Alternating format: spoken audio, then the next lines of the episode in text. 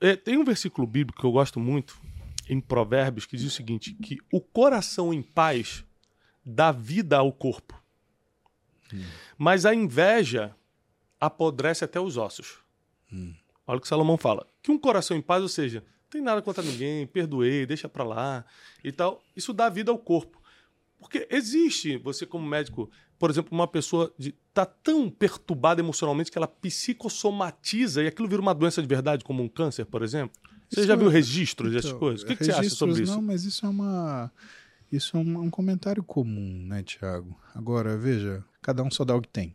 Uhum. Isso quer dizer que uma pessoa que tem coisas boas, elas oferece coisas boas, ponto final. Uhum. Agora, a pessoa que tem coisa ruim, você espera que ela te entregue alguma coisa boa? Não, não vai. Uhum. Né? Inclusive, ela vai se colocar em situações onde ela gera situações ruins. Né? Uhum. E quando você fala isso de rotina de vida, né, o que, que acontece? O que, que a gente sabe em relação à inflamação? Uma pessoa uh, que tem uh, uma amargura não é uma pessoa que se cuida, né, que vive numa uhum. situação não não saudável e dessa forma ela fica suscetível, né? Ela tem uma janela de entrada de determinadas doenças. O câncer pode ser uma delas. Uhum. Né?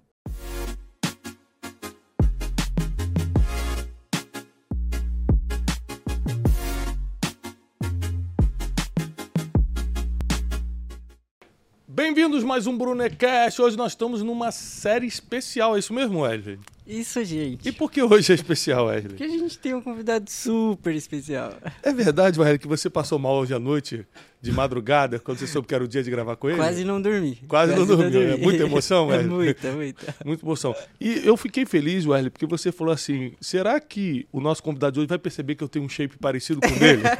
eu falei, será? É, eu não sei se ele vai... Eu fiquei no espelho assim, acho que eu tô até mais fortinho. É, é.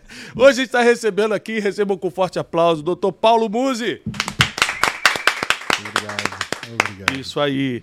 E nós temos aqui no, no, no Brunecast várias pessoas que estão se inspirando no Paulo Musi. o Teixeirinha. Muito bom, Teixeirinha. o Teixeirinha tá firme e forte. Vamos fazer, vamos fazer uma foto aqui para a gente postar aqui, ó. Aluno do Paulo Musi. Muito né? bom, Teixeirinha. Temos pessoas que estão nesse nível. Agora, é, primeiro, muito obrigado. Imagina, um prazer. Um grande, grande prazer te receber aqui. E a gente recebe aqui no Brunecast gente assim, de variedades de assuntos, né? Desde uhum. jogadores de futebol até é, pensadores, médicos, gente fala de saúde, gente fala de tudo. E para a gente é um privilégio poder levar esse assunto hoje do Brunecast, porque muita gente aqui no Brasil e no exterior que nos escuta tem dificuldade em encontrar uma linha de saúde, porque existem mil, mil medicinas hoje. Fato. Tem gente que fala isso aqui, ó, só isso aqui pode. Não, isso aqui não pode. Esse remédio pode, não, isso aqui faz mal. E, então, é difícil encontrar uma linha de pensamento. Eu tenho encontrado muito equilíbrio em você, tenho te acompanhado, e isso tem, é, foi uma das grandes motivações de te chamar aqui.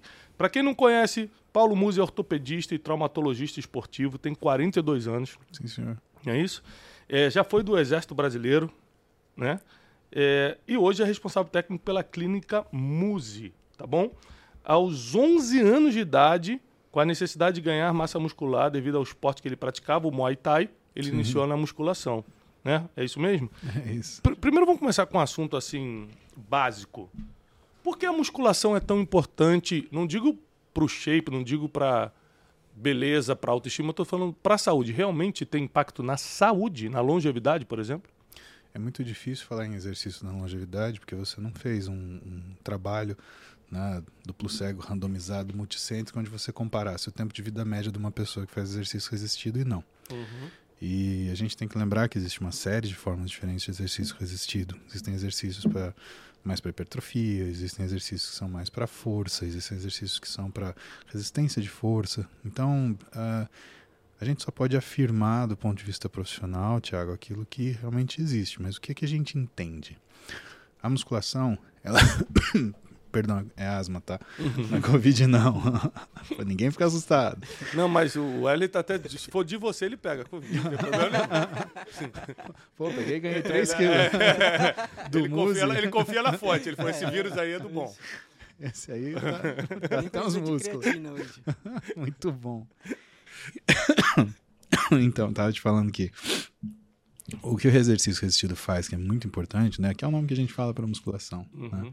É que ele é capaz de baixar a sua inflamação sistêmica, né? E assim, eu gosto de definir as coisas porque senão vira um jargão do senso comum, uhum. que nem stress, que nem isso é uma virose, né? Uhum. Acho que todo mundo já está meio cansado de ouvir isso e se não está, eu espero que esteja. Né? Eu espero que cobrem mais informação. Mas o que, que é essa inflamação? Inflamação é um estado onde o seu corpo percebe uma agressão e ele libera substâncias, que são substâncias de resposta celular e que fazem com que o seu corpo reaja a estímulos agressores, sendo patógenos virais, bacterianos, é, agressões hum, mecânicas, ou seja, qualquer situação que possa possivelmente criar uma disrupção que é o funcionamento daquele organismo, tá bom? E o problema é que essa inflamação sistêmica, né, quando ela se estabelece, ou seja, quando o seu corpo ele se acostuma a se defender de alguma coisa, em situações como alimentação desregrada, falta de sono, uh, estresse físico e mental aumentado, até o mental, você, você começa a ter uma modificação naquilo que é, por exemplo, a liberação hormonal. E por onde a gente uhum. começa? A gente começa por insulina.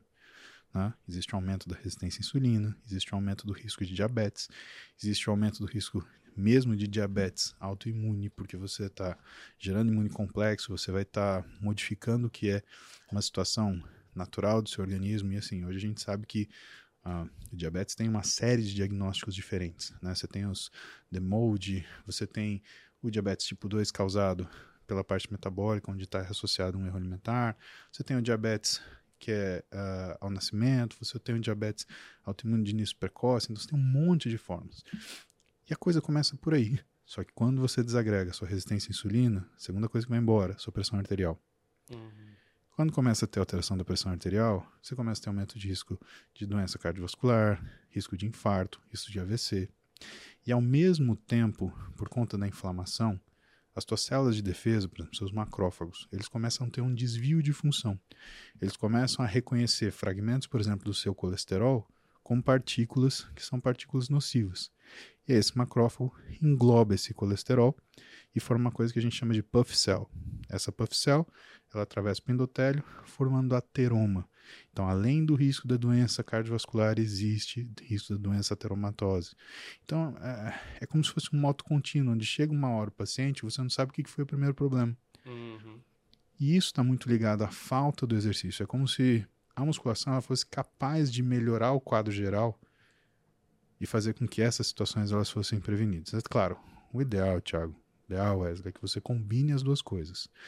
Um pouquinho de alface, um pouquinho de arroz, feijão e carne. Então, um pouquinho de musculação, um pouquinho de cardiovascular. Para todo mundo, para todo mundo indistintamente. Ah, mas e para o velhinho? Principalmente, porque o velhinho ele tem uma resistência anabólica. Né? Ah, mas e para a criança? Também, porque ela é um ser em desenvolvimento. Se ela desenvolver com uma musculatura melhorada, ela tem uma chance no futuro melhor. Isso é uma dúvida boa. Eu não sabia que a criança podia ser exposta a esse tipo de, de, de atividade, por exemplo, mais intensa muscular. Nossa, você pega na escola russa, por exemplo, o tempo de início de atividade física é os 5 anos. Uhum. Então, assim, claro, não é musculação que ela faz, né? uhum. né? É um, um, processo um pouco mais elaborado, adequado para aquilo, mas a criança, pelo menos na escola russa, ela entra com uma, uma precocidade muito grande.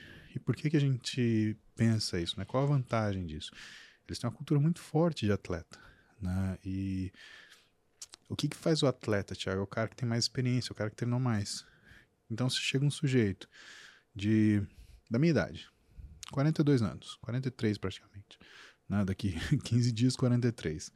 Chega um cara com 43 e vira para mim e fala: Pô, será que eu consigo ficar musculoso com você? A primeira resposta é não. Se você nunca treinou na vida, não. Poxa. Infelizmente. Mas por quê? Eu comecei com 11, eu tenho 30 anos de treino, né? e hoje o meu treino é uma coisa extremamente intensa e consistente. Eu treino todo dia. E aí você fala o seguinte: tá, mas e se eu começar a treinar desse jeito? Você está dando uma mensagem para o seu corpo que não é uma mensagem modificadora, é uma mensagem estressora. Uhum. Vamos fazer o contrário. Eu pergunto para você, pô, posso saber o que você sabe hoje? Você fala, pode. Então, uh, vou estudar o que você estudou. Ótimo, pode começar por aquela, aquela, aquele bookshelf lá que tem 300 livros. Uhum. Pô, mas eu vou demorar, se eu ler um livro por dia, um ano. E ainda assim, eu não vou saber o que você sabe. Por quê? Porque não houve tempo, disposição, a experiência para raciocinar não aquilo que eu li. É, não passou pelas mesmas situações de vida. E Exato, e o exercício funciona mais ou menos assim. Então a gente tem que entender que cada pessoa, mesmo que você procure uma resposta igual, o processo tem que ser diferente. Muito bom isso, ou seja, tem que ser personalizado, né? Sempre. Agora, uma coisa que eu percebi, Muzi, quando eu comecei a me exercitar um pouco mais agora, não sou nenhum atleta, né? Mas nos, nos, últimos meses eu tenho levado muito mais a sério a saúde. Eu percebi que a minha cabeça melhorou. Sim. É, ou seja, como é que pode uh, algo físico influenciar tanto no emocional e no mental? Por exemplo, eu, eu fiquei mais criativo. Aquela lousa ali, meu Deus, como eu queria usar aquela lousa para explicar para você. Mas vamos tentar, vamos tentar imaginar. Seguinte, o exercício te coloca em estresse, tá bom? Uhum. Qual o estresse que ele te coloca? Ele te coloca num estresse que é a capacidade de resistir ao esforço e percebê-lo. Entre outras coisas, se eu pegasse um homem com 43 anos de idade, mas que fosse um cara saudável, tivesse vigor físico, o que, que você ia notar ele treinando comigo? Ele ia começar a perder a capacidade de realização de trabalho muito precocemente. Primeiro exercício, talvez ele até fizesse comigo, tá? Até peso, tá? Segundo exercício, mais ou menos. Terceiro, ele não faria. O que que no cérebro muda. Muda principalmente a liberação de serotonina, noradrenalina e beta-endorfina, tá? O que, que essas coisas têm de especial? A noradrenalina ela é a adrenalina que corre no sistema nervoso central, te dá a sensação de bem-estar. A beta-endorfina ela é um como se fosse um analgésico natural. E por que, hum. que ela é liberada, Tiago? Porque o exercício dói. Então, ela não é para te causar prazer, é para equilibrar o que é a sensação de, entre aspas, dor que o exercício causa. Mas não é qualquer dor, é uma dor que acontece sem estímulo de lesão, uhum. tá bom? Porque quando você tem uma lesão e você tem liberação de substâncias inflamatórias, essa mesma, essa mesma beta-endorfina, ela é inibida. E aí a dor que você sente aumenta em vez de diminuir. E, finalmente, serotonina, que te dá a sensação de saciedade, de satisfação. Pois bem, o que é difícil no processo de pensamento? Só um minuto, é por isso que quando a gente treina, a gente fica mais disposto a resistir comida. Por exemplo, eu treinei uma hora. Eu, eu, se alguém me oferecer pizza, por exemplo, que é uma das coisas que eu mais gostava, eu vou, eu vou conseguir dizer não. Mas, eu, mas se eu estou uma semana sem treinar, a chance de eu dizer sim para uma besteira é muito maior. É por causa dessa serotonina? Será por isso? Pergunta para toda pessoa que faz exercício: qual é o dia mais difícil de fazer dieta? É o que ela não treina. É ou não é, Wesley? É. Você, o Wesley que tá no foco. é. Chega sábado e domingo, né? Puta, sábado é difícil. É. Por isso que eu treino sábado e domingo. Aliás, eu treino principalmente sábado e domingo. Porque é o dia que eu posso treinar bem, sem correr. E porque as pessoas elas têm uma ideia errada da musculação, Thiago. As pessoas acham que musculação é uma coisa para ser feita e se exaurir. Uhum. Não é isso. Pelo menos o nosso objetivo é ganhar massa muscular, melhorar a sua saúde, sua composição corporal. A musculação ela é um processo de trabalho físico que deve ser cumprido. Qual que é a diferença disso? A diferença é a seguinte: quando você vai fazer musculação e você não dá tanta atenção a intervalos e você quer seguir sempre o mesmo intervalo, o que, que vai acontecer? Seu desempenho cai. Existe uma qualidade da execução ótima. Hum. Faça um exercício 10 repetições. Se eu repetir dali 15 segundos, não completo.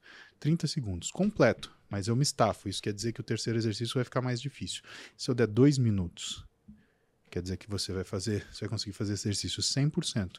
E pode ser que a terceira série dele você faça 100% também, tá? Por que isso é importante? Porque o corpo não reage à sensação de cansaço, ele reage à quantidade de trabalho realizado. Entenda que esses dois minutos que eu te falei, ele é um exemplo. Isso não é necessariamente verdade, isso pode acontecer em 60 segundos, um minuto e meio, uhum. mas é o que a gente chama de intervalo autossugerido. Tem até estudos falando sobre isso, mostrando que às vezes você trabalhar no intervalo autossugerido segue um padrão de tempo que é quase muito parecido com se você tivesse um relógio. É, o Erle, por exemplo, ele treina, ele descansa 15 minutos entre uma série e outra. Aí, deu segundo, eu já vou embora, já. Agora, o, o, gente, traduzindo aqui para vocês toda essa parte técnica que o Muzi está trazendo, é o seguinte: Se você. Muita gente me escreve assim, poxa, Thiago, eu tô muito estressado. Thiago, eu tra... hoje eu li uma mensagem de uma seguidora e falou assim: eu trabalho de manhã com toda disposição, à tarde eu tô morta. Tem gente, por exemplo, casais que a vida sexual já não, não tá bem, já não, não vai mais. Verdade. E tem gente que acha que é espiritual. Escreve, será que é o demônio agindo na minha vida? As pessoas elas confundem porque elas não sabem identificar de onde está vindo o problema. Uma coisa que eu percebi é que tudo na minha vida melhorou quando eu comecei a me dedicar, colocar foco na saúde. Aliás, onde tem foco tem resultado. Colocou foco tem resultado. E aí melhorou é, minha disposição. Antigamente, por exemplo, dava 4 horas da tarde, cara, eu já estava morto. Moído. Falei, meu Deus, eu tô cansado, parece que passou um trem em cima de mim. Hoje em dia eu continuo me cansando no final do dia, mas é totalmente diferente. Não é uma sensação de tô atropelado. Lembra é de... que eu te falei que o exercício físico ele tem uma questão do limiar da fadiga e a resistência uhum. a ele? Se você todo dia se expõe a uma fadiga indescritível, o resto parece fácil.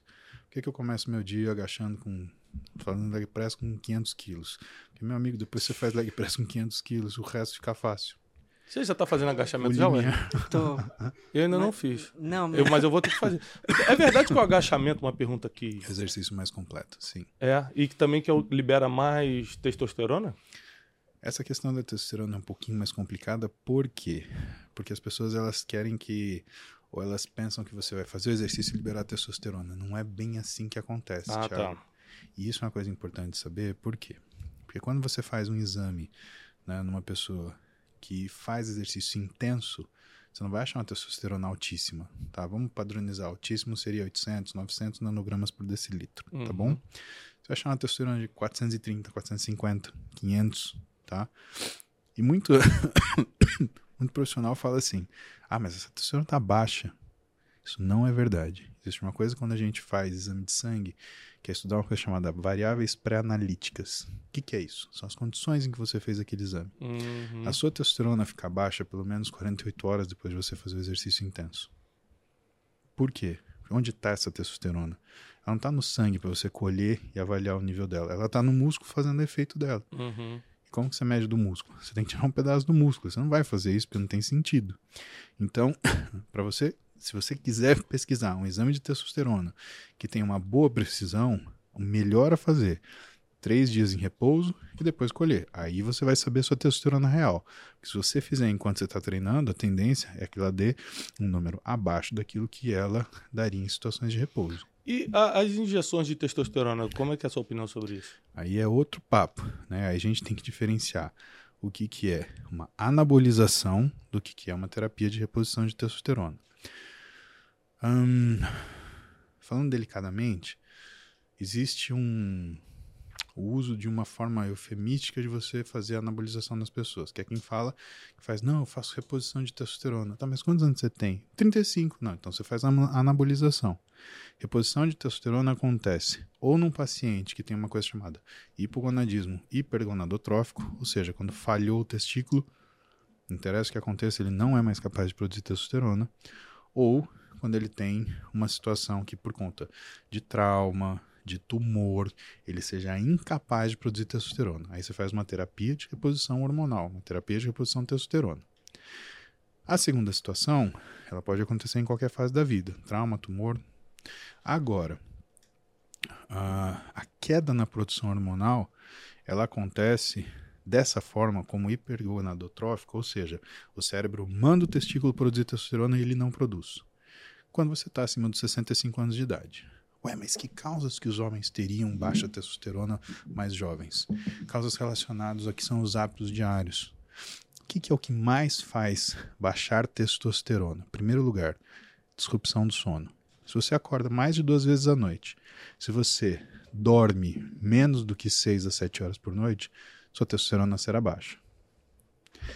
Outra causa, questão da alimentação. A testosterona, para ser produzida, ela depende de um hormônio que a gordura produz chamado leptina. E a leptina só é produzida de forma normal quando você se alimenta. E entenda, nem quando você se alimenta de mais, nem de menos. Por quê?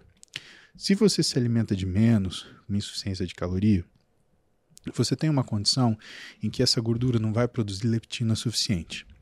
Agora, se você se alimenta demais, se você come demais, você libera tanta leptina que você leva a uma resistência à leptina. Como isso acontece? Leptina e insulina são hormônios que ativam receptores celulares. O que torna um hormônio hormônio é que ele é capaz de agir numa célula à distância. Então você produz insulina no pâncreas e ele age desde o seu neurônio até a sua célula muscular. Hum. Só que quando você produz leptina ou insulina, e insulina principalmente, você produz uma molécula chamada SOX3. E essa molécula é para contrarregular altos efeitos da insulina. O nosso corpo ele não funciona sem um mecanismo de safe proof. Tá? Ele não funciona sem um, um mecanismo de, de. Como que a gente chama? De Defesa, arma? de. É, é, trava. É, de trava. Ele sempre tem um mecanismo de trava. Então, quando a gente começa a liberar muita insulina, muita insulina, muita insulina, o corpo libera SOX3 junto. Por quê? Porque enquanto a insulina está agindo no receptor de insulina, essa molécula está agindo nesse mesmo receptor, diminuindo a ação do hormônio. Por quê? Hum. Porque se essa insulina funcionar rápido demais, você faz uma hipoglicemia, você pode morrer. Então isso é fisiológico, tá? Só que a gente não, não pode morrer de resistência à insulina.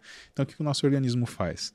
Conforme você está errando o seu padrão alimentar, ele começa a produzir cada vez mais insulina e cada vez mais SOX3. Até uma hora que você tem um quilo de insulina rolando, mas ela não faz efeito, por quê? Porque tem SOX3 bloqueando a sua função. Hum. Problema a SOX3, como ela atinge receptor tipo tirosina quinase, ele também inibe a função da leptina. E no nosso hipotálamo, o que, que é o nosso hipotálamo? O hipotálamo é a sua esposa, é o que controla tudo. Né? Então. Eu vou falar com a Janine isso. Meu hipotálamo. Ela vai gostar, é, é uma piada inteligente. É.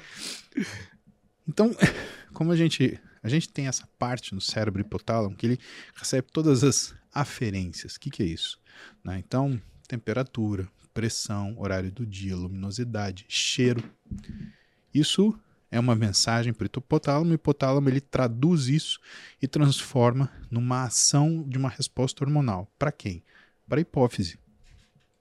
E aí a hipófise produz os liberadores de hormônio. No caso da produção de testosterona, a gente chama as gonadotrofinas, tá?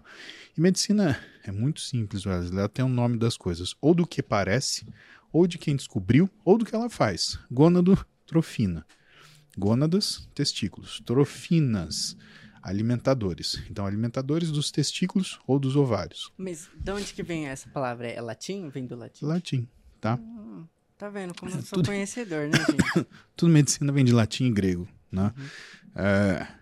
E... Herança de Hipócrates aí, fala. Tem algum exemplo de, de alimento que vai abaixar a sua, a sua testo testosterona?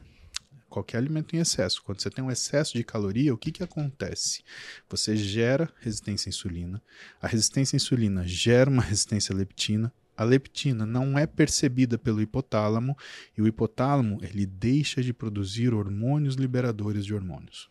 E, e é importante para quem está assistindo a gente que a testosterona, e o doutor me corrija se eu estiver errado, um dos maiores impactos, além de cansaço, você não ter força física para nada, é o desgaste sexual. O cara não consegue ter um bom desempenho. Correto? É, sim. Porque eu vejo muitos amigos relativamente novos, né? Eu não vou dar nomes aqui porque a gente não quer expor, que eles já não conseguem trabalhar como antes. será? Será por causa da testosterona, doutor? Um, e a segunda sabe. pergunta, já para emendar. Fala, fala. É, o estresse aumenta a quantidade de cortisol. Perfeito. E o cortisol, ele luta contra a testosterona? O cortisol, ele age no hipotálamo e na hipófise, bloqueando a produção de tanto GNRH, que faz, estimula a hipófise a produzir liberador ah. de hormônio, quanto ele inibe a hipófise a produção de LH e FSH, que estimula a produção de testosterona. Então, o cortisol no cérebro, ele inibe a liberação dos hormônios que fazem a produção de testosterona. Isso é fato. Agora, A questão sexual, Thiago, é mais complicada pelo seguinte: um, vigor físico também se deve à energia consumida. Um cara que come errado, que não tem força para nada, ele não vai conseguir ter uma relação sexual satisfatória. E quando a gente fala de relação sexual, principalmente no homem, a gente fala de três condições diferentes. Primeiro, libido. Segundo, função erétil. Terceiro, desempenho sexual. O que, que são essas coisas? Libido é o quanto você pensa no ato em si. O quanto você deseja aquele ato, quanto você projeta esse ato, quanto você imagina. Função erétil. Isso tanto para homem quanto para mulher? Não, isso eu tô falando de Tá, homem. tá. Mulher é um pouco diferente. Mulher é bem diferente. A função erétil é o quanto você consegue ter o seu membro funcionando. E finalmente, o que é performance sexual? Quanto tempo você consegue manter o seu membro funcionando? Então, quando o sujeito ele tem, por exemplo, um consumo ruim de alimento, que ele tem uma, uma falta de energia, que, que costuma acontecer? Ele não tem energia disponível, isso tende a diminuir o que é a função sexual dele. O que, que é a função, então? É a função erétil, a libido e a, a, a, a performance sexual. O que, que normalmente começa a perder? O que começa a perder é a libido e a performance sexual. Mas por uma relação muito difícil de você observar, por quê? Porque a performance sexual cai porque esse cara está cansado. Se ele está cansado para viver, ele está cansado para aquilo que rima. Né? Uhum. e aí. Eu não entendi, gente. É, eu sou porque... casado aí. é, começa com F e termina com UD. então, é, assim, que no nosso caso, o termo bíblico é coito. Isso.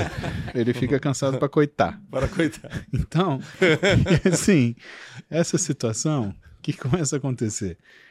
Isso gera ele uma sensação de apreensão. E aí o que acontece com o libido? O libido começa a apanhar. Ele começa a ter menos vontade. Por quê? Porque a experiência que ele tem não é uma experiência sexual satisfatória. E aí o que começa a acontecer? Isso começa a virar uma disfunção erétil. Isso daí é um mecanismo mais ou menos que acontece, uma coisa que a gente chama de disfunção erétil psicogênica, que atinge muitos homens, que é difícil tratar. E que quem consegue sair dessa, pelo menos na minha experiência, são homens que têm parceiras fixas. Por exemplo, um homem casado. E claro, onde a parceira está disposta né, a lidar com isso junto com o sujeito. Por quê? Ah, ele começa a ter ansiedade, né? então ele vai se preparar para ação e de repente, mão gelada, pé gelado, e meu amigo, nada responde.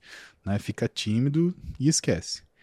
E aí, o que, que é o mecanismo? O que, que é o processo curativo? É uma pessoa que a mulher dele já conhece ele bem, já está com ele faz tempo, então deita na cama, começa a conversar, papo vai, papo vem, de repente fica gostosinho, relaxa, pum, acontece. Então, parte do que você precisa fazer é criar condições para. Lembra, o ambiente é muito importante. Né? A, a, o ser humano ele é um ser emocional. Né? O ser humano é o que está daqui para cima, né? não é o que está daqui para baixo. Uhum. Você imaginar, por exemplo, você vai dar um hormônio, você vai resolver isso. Todos os androgênios, né? testosterona e seus derivados, eles são pró-ansiogênicos. Né? Eles aumentam a ansiedade. Você imagina um cara que está ansioso, você dá uma coisa que aumenta a ansiedade, como você acha que ele vai ficar? Então, a, a, uma das coisas ruins que acontecem é quando você quer tratar uma causa sem investigar ela devidamente. Você tratar uma, uma, uma deficiência de função sexual né, com testosterona, sem você ter certeza que há um déficit, esse paciente, em vez de melhorar, piora. Uhum. O que, que pode acontecer? De novo, a gente volta à questão da personalização. Medicina tem que ser personalizada, seria isso? Tem. Porque se for tipo assim, não, isso aqui resolve para você, mas não quer dizer que vai resolver para o outro, porque as taxas são diferentes, o motivo dele estar tá assim é diferente. Por isso que medicina personalizada é um pleonasmo, né? Não existe medicina de, de, de conjuntos, né? Ó, todo mundo que está aqui faz isso assim, assim, assim, assim, assim. Você imagina, você tem disfunção erétil, você vai sentar com 10 pessoas e falar, ah, quem tem disfunção erétil? Eu! E aí? Me trata? Pô, não vai, né? Fala, quem tem disfunção erétil? Aí você vai chegar, doutor, tem um amigo meu, né? É sempre assim, o amigo do meu primo, né? então você vai falar isso, Rapaz, cara... o Erlen nunca teve tão feliz na vida, porque ele tá conhecendo o ídolo dele e resolvendo os problemas que ele tem na vida de uma vez. Foi dois no, e um. No, é dois e um, no mesmo podcast, aí é loucura. É, nem pagou essa consulta e tá resolvendo o problema dele. Agora, isso é impressionante porque você tocou em outro assunto que aí vamos para a vida emocional. Boa a maioria dos problemas que a gente tem, a gente não consegue compartilhar. Ainda mais quando se trata Sim. de algo íntimo, por exemplo, como uma disfunção erétil. E outros problemas também que a gente tem às vezes na saúde, como um amigo meu, e agora eu tô falando um amigo meu, não sou, não sou eu, não. Ah, sei. Não, um amigo meu, não, é sério. É um primo do amigo. Não, é um primo, um primo de um amigo, não, não é um primo mesmo, não. Senão eu falaria, porque eu falo cada coisa aqui. É, é, que teve, ele ficou muito tempo com um problema no reto, e por vergonha, ele ficava segurando, né? Não, não vou no médico, não vou falar para ninguém e tal. É um perigo, e aí foi virando um problema maior, Sim. né? Foi virando um problema maior. Aí teve que fazer colo... colonoscopia. colonoscopia e tal. Papai, ele mora fora do país. Putz. Ele teve que vir para cá pro Brasil, porque no país que ele tava não tinha, eles não estavam entendendo o que estava acontecendo Sim. com o cara. E quando chegou aqui, cara, o problema estava agravando por causa. Ele conseguiu resolver, mas que por causa do tempo em que ele demorou. Ele ficou tipo dois anos sentindo dor, dois anos falou assim: não, mas isso aqui resolve, não, isso aqui não precisa. Ah, vou, vou no médico, vai ser constrangedor, e deixou o problema agravar. Então, essa questão emocional de tô com vergonha, ninguém pode saber, como isso também deve estar tá destruindo pessoas. Cara, você né? sabe que uma coisa importante, né? No consultório, pra você ter uma ideia, né? Um consultório de medicina esportiva, a gente atende mais ou menos nessa área de 300 a 400 pacientes por mês, tá? E a minha postura como, como responsável clínico é a seguinte: uma pessoa não vai no médico como quem vai na padaria, Thiago. Uhum. Principalmente homem. Ele vai no médico uma vez a cada quatro anos, cinco anos, né? Pra tentar cortar uma manha do pé que ele mesmo não resolveu ou que ele mesmo fez uma, uma, uma encravada, uhum. né? Que isso é o cabra que cria. E se é assim, qual é a função do médico? É investigar ele. Por quê? Porque principalmente para fazer exercício. Não é porque a pessoa quer fazer exercício que ela tem saúde. Você tem que justamente achar esse padrão de saúde para ela, ver, né, dar segurança para ela praticar esse exercício. Então, pelo menos duas, duas vezes por mês a gente faz um diagnóstico de câncer lá. E um dos cânceres frequentes que a gente acha é câncer de intestino. E qual é o problema? Um dos mais comuns, ele vem de polipose familiar. Ou seja, você já sabe a chance daquele cara é alta. Mãe tem, pai tem, você tem que investigar o filho. Quanto? A partir de 30 anos você já tem que começar a olhar, você já tem que fazer colono. Por quê? Porque a, uma das metástases que mais acontece no câncer de intestino é para o fígado. E, meu amigo, quando você pega metástase no fígado, a tendência do quadro é ser fatal. Então, você trataria, né? Às vezes, dependendo do tamanho do tumor, até na coluna mesmo já trataria. Então, pega aquele pólipo que está meio esquisito, pumba, corta ele, acabou, resolveu né? Mas você deixou virar um câncer de, de intestino que virou uma metástase hepática. Cara, Impressionante. isso é isso é horrível, cara. Sabe uma coisa? Eu morei nos Estados Unidos um, um tempo, alguns anos, e uma coisa que eu percebi é que o americano odeia ir no hospital por causa da questão financeira. Tudo que você vai no hospital é cobrado lá nos Estados Unidos, Sim. né? Ou seja, eles vão te atender você pode entrar, não precisa nem mostrar documento. Vai direto, tem que operar, opera, que fazer... só que depois chega a conta na sua casa. O americano é tão traumatizado com isso que ele, ele começa a se tratar em casa. Por isso que as farmácias americanas são ultra modernas, porque o cara vai lá e se automedica, pega, toma em casa um monte de coisa e tudo. E essa essa essa cultura de eu não vou ver, eu não vou fazer os exames. Eu lembro que morando nos Estados Unidos eu vinha para cá para fazer, ó, dente, fazia aqui, não fazia lá. Ah, sim, sem dúvida. É, a, exame geral de sangue é, é, hemograma completo. Fazer aqui. É, o Brasil está muito avançado em relação a alguns outros lugares. Talvez não na tecnologia, mas pelo menos na eficiência humana. Posso aquela... te falar que a tecnologia é semelhante. Agora, não é, não é nem eficiência, é a cultura do médico brasileiro, Thiago. E eu vou te falar que assim, isso é uma coisa que eu me orgulho. A, a medicina brasileira é diferenciada, tá? O americano, e a medicina é uma questão de cultura. Então tem muito menino que eu cuido no, no Interligas, né? É um programa que a gente cuida de alunos de graduação de ciências da saúde. Uhum. Então, medicina, nutrição, educação física, psicologia, farmacologia, biomedicina, fisioterapia. E os meninos da medicina perguntam, tá, e fazer medicina no exterior? Aí eu pergunto, você vai ser médico no exterior? Não, não, minha ideia é voltar no Brasil. Não faço. Por quê? Porque a medicina, não é uma ciência, é uma arte. Uhum. Ciência é física, química, biologia. Uhum. Né? A medicina é a aplicação de uma ciência. E se ela é uma arte, se ela é artesanal, né? por que, que ela é artesanal? Por exemplo, o sujeito rompeu o bíceps. Eu fui lá e operei. Outro sujeito rompeu um bíceps. É igual? Não. Às vezes a cirurgia é parecida, mas é completamente diferente. Tá? É o mesmo músculo, é o mesmo osso, é o mesmo lugar que você vai colocar. Mas é, o modo de fazer é completamente diferente. Uhum. Tá? E como é artesanal, depende da cultura do povo que ela está inserido. O americano, ele tem uma característica muito complicada em relação a essa questão de judicialização. É, né? isso aí. Então. Você assina um monte de termo, eu lembro que é, é, assino muito termo, se a gente se errar alguma coisa e morrer, você está assumindo a responsabilidade. Você assina um monte de termo de. É, porque. Eles porque querem tirar a responsabilidade. A responsabilidade total. É isso aí. E assim, você percebe que isso é uma defesa contra o quê? Porque lá qualquer coisa você pode ser processado e perder. Uhum. Né? Você. Ué. Uma paciente minha que está nos Estados Unidos, ela tropeçou, torceu o tornozelo e fraturou o tornozelo. Foi no médico lá, o sujeito não pôs a mão tirou um raio-x porco e botou um robofute nela, um imobilizador daqueles de, de plástico, uhum. mandou ela para casa. À noite ela me manda uma foto, tornozelo dela desse tamanho preto. Eu falei, minha filha, agora no hospital, você, você fraturou, isso é cirúrgico. Mas não precisava nem, olhar, nem, nem examinar, dava uhum. para ver que o negócio era grave. Não, mas eu já fui. Eu falei, não, volta no cara. Não dá. Falei, por quê? Não, porque o cara nem pôs a mão em mim, me contou a história. Eu falei, você não reclamou? Eu falei, eu reclamei, mas ele falou que eu podia processar ele. Aí toca eu ligar para um amigo meu, um otorrino que é daqui do Brasil, Márcio. Ele e a esposa estavam nos Estados Unidos. Eu falei, Márcio, preciso que você me arrume um ortopedista aí agora, urgente. Uma paciente me fraturou com o tornozelo, é cirúrgico e, cara, já tá mais de 12 horas aí e ela tá num estado terrível. O cara achou para mim um brasileiro que tava lá, atendeu a menina, operou, tirou ela de perigo. Porque você pode ter uma trombose, pode ter uhum. outras coisas que não são né, necessariamente da fratura, mas são causados pela alteração hemodinâmica que você tem no lugar, que pode ameaçar a sua vida, né? Desde uma embolia gordurosa, que é a fratura de um osso, né? Até uma trombose, é. por causa da posição da perna. E aí, os caras se justificam nessa questão de, ah, eu posso ser é, processado por assédio sexual.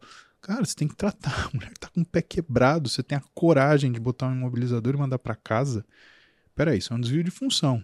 Você não tá sendo médico, você tá sendo um advogado. Uhum. Se o advogado te fala para fazer isso, cara, pelo amor de Deus, então eu espero que o dia que você se machucar não seja tratado por um advogado americano. Você tá fudido. Uhum. Ah, você tá tendo infarto? Não, não vou pôr a mão, não, porque se você morrer, né, pode ser que você me culpe. Uhum. Então, esse é o problema, é assim sabe, mesmo. Tiago? É uma medicina é assim onde a preocupação do médico ela tá abaixo do ela tá tá mais na lei acima do, do que na pessoa, que, né? Exatamente. Essa frase é perfeita. Ele tá mais preocupado com a lei e como a lei vai ver isso do que a solução do problema da pessoa. Ou seja, o médico de hoje é o fariseu da época de Jesus. Ele se preocupava mais com a lei do que com as pessoas. Por isso Jesus falou assim: "Pois, vocês estão se, se você sofreu um acidente no sábado por causa do Shabat judeu, judaico, uhum os fariseus, que eram os doutores da lei da época, falaram, não, se Jesus fica fazendo coisa no sábado, falou, então quer dizer que se você tiver um problema no sábado, você não vai resolver? Ele falou assim, ó, uma vida vale mais do que o sábado. Ou seja, vida vale mais do que a lei. Sim. Entendeu? Mas isso é o que a gente aprende na faculdade aqui no Brasil, o professor uhum. doutor Antônio Carlos Lopes, né? o meu professor de clínica que acompanhava meu estágio, né? o, o Gerd Henrique Stuber, ele falava, todos eles falavam na verdade, né? o Henrique Estrela, todos esses caras eles falavam assim, briga pelo seu paciente. Todos. Teu problema é tratar o seu paciente. E todos falavam uma coisa que muito se aplica, que é muito perfeita, assim, que hoje, com 20 anos de medicina nas costas, a gente nota, né? A, o paciente não é a doença dele, o paciente é o paciente. Uhum. Você tem que tratar a doença. Aliás, você tem que curar a doença, mas tem que tratar o seu paciente. Trate seu paciente e brigue por ele. Muito bom. E isso é o que a gente faz aqui, pelo menos, ou o que a gente tenta fazer. Quem que é o inimigo nosso? O inimigo, o inimigo são as políticas de saúde, né? que você vê, por exemplo, se você for ver que é uma, um convênio médico de um uh, de um político, né? Cara, ele vai para um hospital de primeira linha e ele tem acesso a tudo que é exame, tudo uhum. que é uhum. tratamento, ele e a família dele, né? Aqui a gente teve 16 anos que você teve trazendo médico de fora do Brasil que não falava português para atender você e sua família. Bom, se fosse tão bom assim, por que, que presidente, deputado, vereador não passava com esses caras? Porque uhum. para falar que é bom para a família dos outros eles falam, mas para tratar, não. Né? Você tem a questão da operadora dos planos de saúde. Né? As operadoras de plano de saúde elas são empresas. E o objetivo delas não é cuidar de pessoas, é gerar lucro. Uhum. E aí tem que existir uma, um comando muito forte para que não haja um desvio de função. Você tem que gerar lucro, mas você não pode prejudicar seu paciente por isso. Você tem que gerar lucro, mas você não pode se negar a fazer um procedimento que ele precisa. Você tem que gerar lucro, mas você não pode é, achincalhar com o médico e ameaçar ele profissionalmente porque ele pediu o exame para o seu paciente. Ah, mas o médico pede muito exame. Cara, então atende. Vai lá no lugar do médico. Porque falar o que o médico tem que fazer depois que o paciente está bem, que está tudo certo, é fácil. O professor Antônio Carlos falava isso, falava assim, é fácil ser médico do dia seguinte. Hum. Aliás, isso aconteceu comigo. Eu estava na clínica médica no terceiro ano, estava cuidando do paciente. Pô, foi um paciente que eu admiti. Então eu tomei todas as precauções, peguei, fiz a história, lá, lá, lá, fiz o primeiro atendimento. Cara, tá tudo bem, internado, tudo encaminhado. Aí chegou um sujeito lá, um residente, falou o diabo para mim, me colocou abaixo do cu da cobra. E aí, fiquei mal. O professor Antônio Carlos, ele tinha olho em vidro em todo lugar. Apareceu de repente. Ele olhou pra minha cara e falou assim: Filho, não esquenta a cabeça não. Ser médico do dia seguinte é fácil. Quando o paciente está calmo, a família está tranquila, está tudo resolvido, ele está sem dor, ele está fechando o olho querendo dormir, aí, meu amigo, ser médico é fácil pra caramba. Quero ver a hora do sarcel. A hora que a família está desesperada, o paciente está desesperado, ele não sabe falar para você o que está acontecendo, ou ele não consegue falar, você tem que descobrir, uhum. ou ele está desmaiado. Aí, meu amigo, aí para você ser médico é difícil. Então, dessas realidades, né, que a gente fala, o que, que é a dificuldade da minha profissão? Todo mundo julga o médico. Só que as pessoas julgam o médico sem saber exatamente o que é aquilo que ele tem para oferecer. Você julga um advogado? Difícil, porque é a lei, você tem o juiz, né? Se o advogado foi bom ou foi ruim. Cara, tem tanta variável.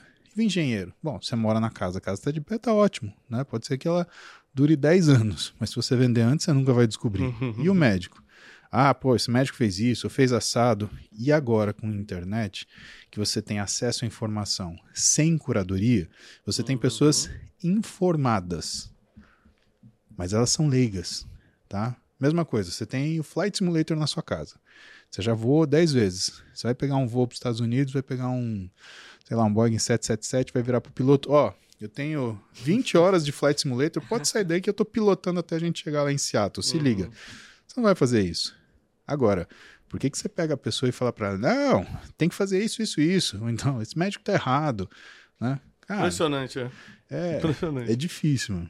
E, doutor, é, você falou um pouco sobre a dificuldade do médico. Você acha que a, a maior dificuldade em lidar com o público é controlar as emoções do, seu, do público? Não, controlar as suas. As, a, as o médico? do médico. Lógico, é. você é um ser humano. Que emoções você tem? Né? cinco emoções básicas: tristeza, raiva, é, surpresa, repulsa e medo. E a sexta, que é a positiva, alegria, tá? Alegria só sente a hora que o caso está resolvido. Mas essas cinco aqui, você sente a todo momento. O que que, entre aspas, faz você perder o que é a sua capacidade de raciocínio bom. É você ser dominado por alguma delas.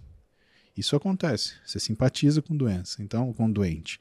Então você fica triste pelo que ele sente. Você tem medo por um desfecho ruim. Você se surpreende com uma condição anômala diferente daquilo que você está acostumado. Tá? Você tem raiva da sua incapacidade de resolver imediatamente ou de saber aquilo lá. Então você tem todas essas emoções acontecendo dentro de você enquanto você trabalha. E não é que você perde isso com o tempo mas você controla e convive com isso melhor. É um dragão que está dentro de você, mas com o tempo a tua coleira fica cada vez mais forte. E nessa situação, o que existe na verdade é assim: como eu te falei, tem a doença e tem o paciente. Você quer curar a doença, você precisa tratar o paciente, mas nem sempre você consegue fazer as duas coisas ao mesmo tempo. Então, não dá para você ficar às vezes dando atenção ao paciente, sendo que você tem uma situação né, mais diligente, mais importante ou prioridade, prioridade para você resolver na hora. Né? e dessa forma, uh, a gente cria uma, uma dificuldade que é a de conexão do médico com o paciente. E isso é importante. Por quê? Que eu falei para você, né? a, o que o paciente procura no médico? Confiança. Uhum. É isso que ele procura. É isso que o médico vende. Né? E essas situações onde ele não se sente acolhido desafiam a confiança que ele tem no médico. E, cara, nada que a gente possa fazer, se o paciente não confia que aquilo vai funcionar, ah, vai ser realizado direito. paciente não vai saber se referir se melhorou ou piorou. E só isso já complicou tudo, porque seu tratamento depende daquilo que é a percepção de melhor e pior. E o que, que vem a ser mais problemático ainda? Quando você vê na medicina esportiva, que é a minha, minha segunda especialidade, o paciente às vezes vem com uma receita pronta, daquilo que ele quer fazer. E pode ser a maior bobagem do mundo. Uhum. Só que, e pode ser que ele vai se dar muito mal. Pode ser que você dê para ele uma pila de açúcar. Cara, ele vai passar mal, ele vai ter enjoo, ele vai ter dor de cabeça, ele vai falar que ele cansou, ele vai falar que ele não dormiu, vai falar que ele teve dor. E você pode dar tudo o que ele quer, que pode ser um veneno, que ele vai falar: Não, agora eu tô bem, agora eu tô legal. Uhum. Tá, mas teu cabelo despencou. Não, mas tá tudo bem. Não, mas você tá tendo disfunção erétil. Não, mas não tô usando. Não, mas você tá. não tô usando, não tô usando mesmo. Você tá, tá treinando, você tá bufando aí, que você tá que nem um boi velho. Não, mas eu tô conseguindo treinar, eu tô treinando forte, forte pra caramba, tô uhum, cansando. Uhum. Sabe, é, é, No final as emoções mandam. Sempre manda. O, o, ser humano ele é emocional, ele tem picos de razão. E a uhum. gente tenta, na realidade, ampliar os momentos de razão que a gente tem, mas o ser humano é emocional. Agora, no, no, num quadro geral, para quem está assistindo a gente, se você fosse dar um quadro geral de saúde, a gente já falou, dormir sete horas. Tá. Seria um quadro, um conselho geral? Gente, durmam sete horas? Cinco refeições ao dia. Sete, ó, dormir sete horas. Ah, só uma dica de sono aqui, porque muita gente que segue a gente pode ter problema com isso. Acordar antes das oito. Tá, acordar antes, da, acordar antes das oito. Dormir que horas? Dormir antes das 22, 23. Dormir antes das 23. Porque isso é o fisiológico, tá? Tá. É, alguma, tem alguma... Por exemplo, melatonina. É bom, é ruim? melatonina faz? é um precursor de serotonina. Se você tomar uma dose de melatonina, o que acontece? Você vai precisar de menos sono para você descansar, sentir-se descansado, uhum. tá? Então, o que, que vai acontecer? Você começa a fazer uma coisa que chama insônia inicial. Aliás, insônia terminal. Uhum. Você vai acordar, tipo, três e meia da manhã não vai conseguir dormir. Ah, entendi. No primeiro dia, segundo, parece legal, né? Porque você vai usar isso para você trabalhar, fazer alguma coisa. Só que a falta de sono, ela é soberana. E aí você vai começar a se sentir cansado, vai ter mal-estar, vai começar a ter enxaqueca ao longo do dia. Então, né? dica, na dica natural para dormir. Cara, melatonina é uma droga de exceção, Thiago. Não, então, de uma dica natural que eu digo é o seguinte: é, é não ver celular uma hora antes. Isso é o que a tá. gente chama de higiene do sono. Perfeito. Então, assim, tá uma hora escuro. antes de deitar, né? Só luz amarela, nada de luz branca. Uhum. Um, evitar telas, telefone. Ih, meu Deus, e... é difícil. Na realidade, trocar né? E voltar a coisas que você fazia, por exemplo, o livro. O que, que livro é importante ou ler, né? Ah, quando você está ansioso, você tem noção de quantas palavras você pensa por minuto? Não. Chuta um número para mim. Por minuto? É. 800 palavras? Quase, mil. Hum. Você acha que você pensando mil palavras por minuto você consegue dormir? Claro que não. Então, quando você pega uma coisa para ler, você começa a diminuir a velocidade do que você está pensando, porque você está concentrando na leitura. Ó, dica de ouro, hein? Então é como se você fosse freando, freando, freando. Ah, mas ler é chato. O que, que as mais pessoas reclamam? Ah, eu vou estudar, me dá sono. Hum, olha só. Então hum. o que, que você vai fazer? Você vai hum. pegar um livro à noite e você vai ler. De preferência não um livro técnico, um livro mais de literatura, porque o objetivo é esse, é você frear a sua velocidade de pensamento. E o que que isso te faz? Leitura é um exercício. Se você começa a ler à noite, você tem uma outra vantagem, que é você conseguir estudar mais durante o dia. Por quê?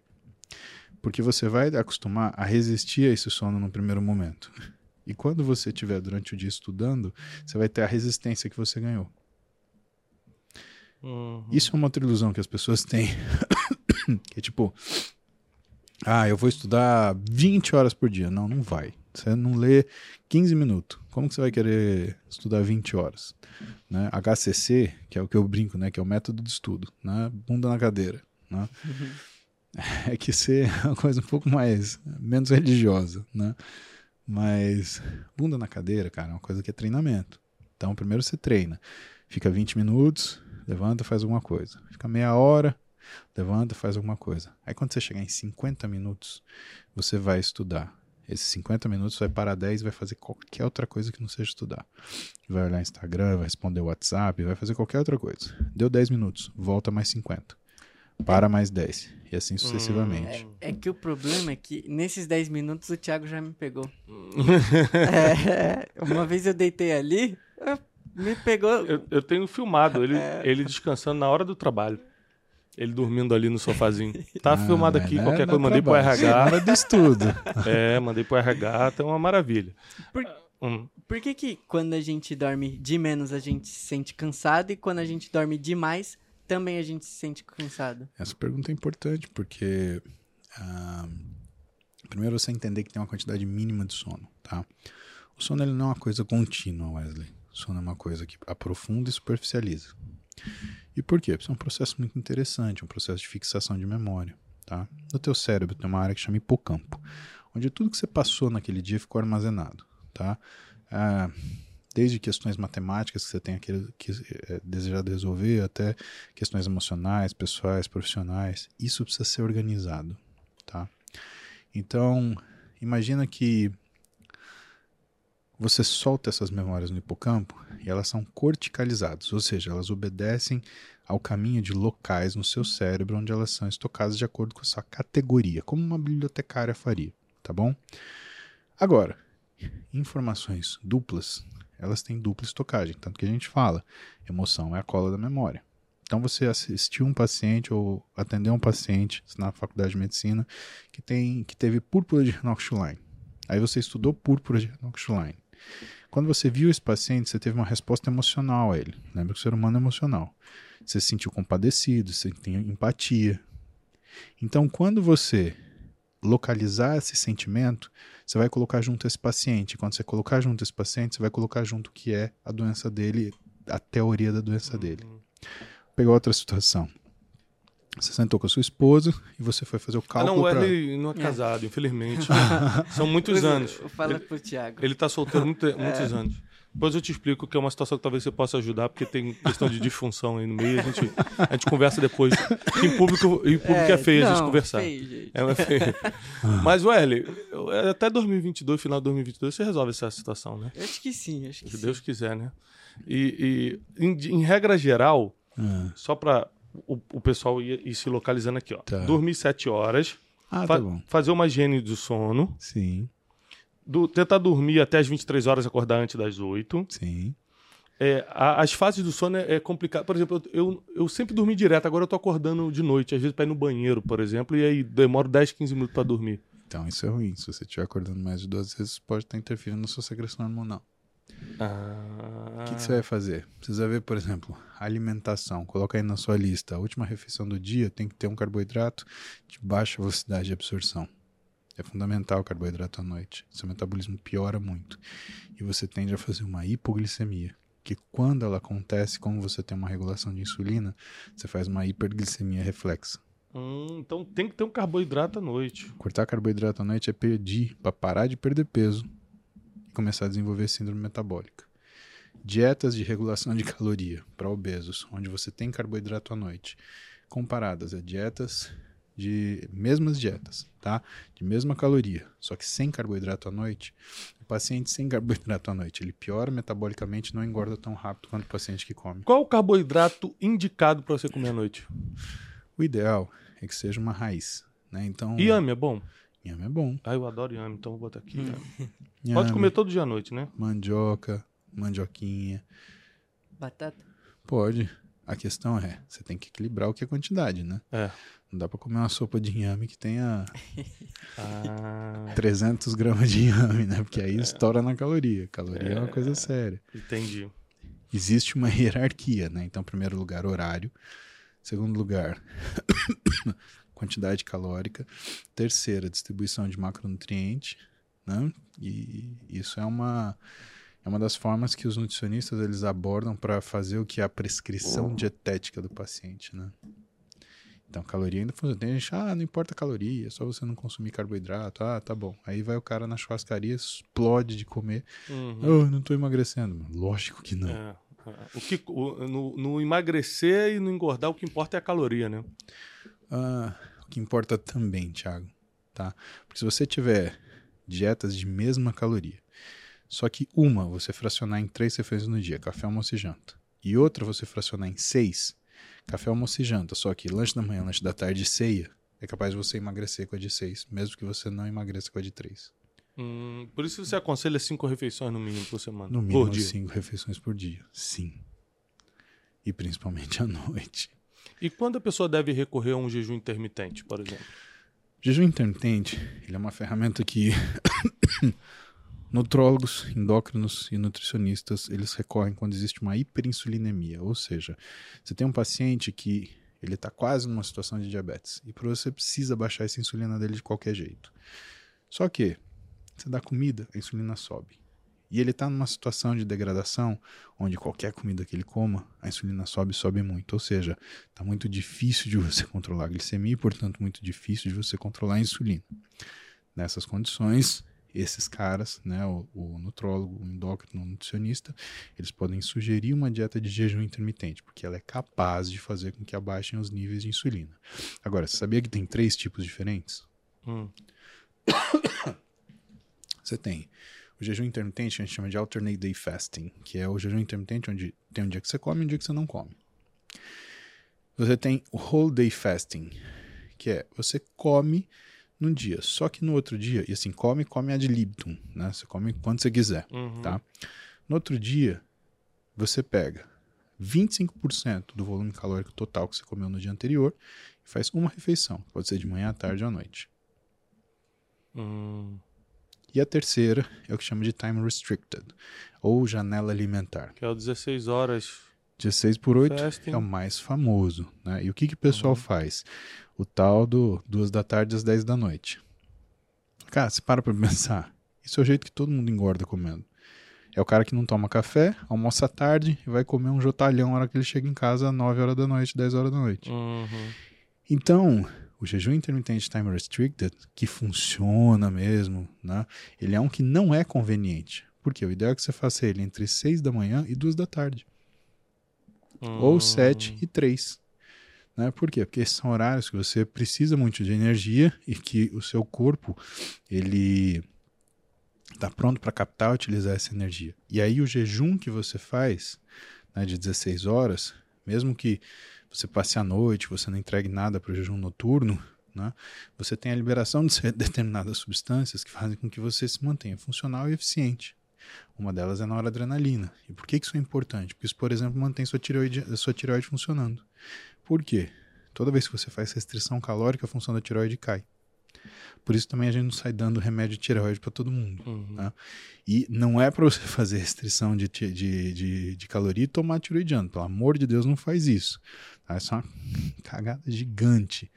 Né? Por quê? Porque se você fazer isso, você vai suprimir sua tireoide. Quando você suprime sua tireoide, você diminui a produção das enzimas que convertem o T4, que é o hormônio pré-hormônio, no T3, que é o hormônio ativo. E quando você faz isso, você cria uma situação que a gente chama de síndrome do tireoide doente. Então, hum. Então, aparentemente, está tudo normal. Mas não está normal. O TSH, que é o estimulante da tireoide, está baixo.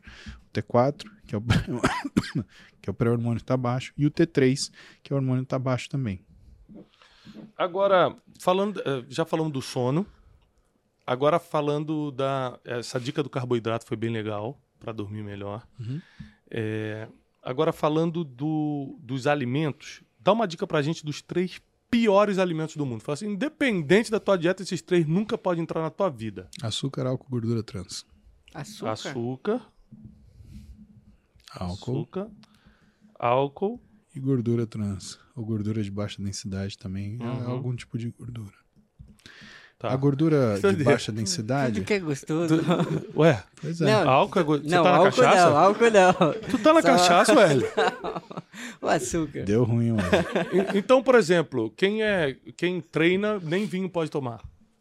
Ah, não é bem assim. Mas... O vinho tá dentro da categoria de álcool? Apesar de ter, lógico, mas digo que. Tá dentro da categoria de álcool. Mas o problema tudo é quem você é nesse momento e qual a quantidade de vinho que você vai beber tá? Você tem um físico já bem trabalhado, um percentual de gordura baixo, não vai ser o vinho com uma taça de vinho que vai te detonar. Mas se você quiser matar meia garrafa de vinho, cara, tu vai se lascar. E o que as pessoas elas, elas querem ver? Quando as interessa, é quantitativo. Quer ver? Eu vou te dar um exemplo. Consumir vegetais e verduras. Ah, mas quanto? Ah, à vontade. Então a vontade pode ser zero. Ou seja, a pessoa diminui a quantidade, porque tá uhum. ela não está acostumada a comer. Vamos ver. Pó de álcool. Ah, uma taça. Aí o cara toma uma taça. Se fosse uma taça de é, é. 3 litros, é um balde no formato de uma taça de vidro. Não, e quando a pessoa está focada, ela tem que realmente, por exemplo, o açúcar, que é um problema que eu tinha. Cara, era, eu, doce era uma coisa que mexia muito comigo eu cortei, eu resolvi cortar, porque eu comecei a negociar primeiro. Não, vou, vou diminuir, aí eu só como um negocinho assim. Mas nesse negócio de.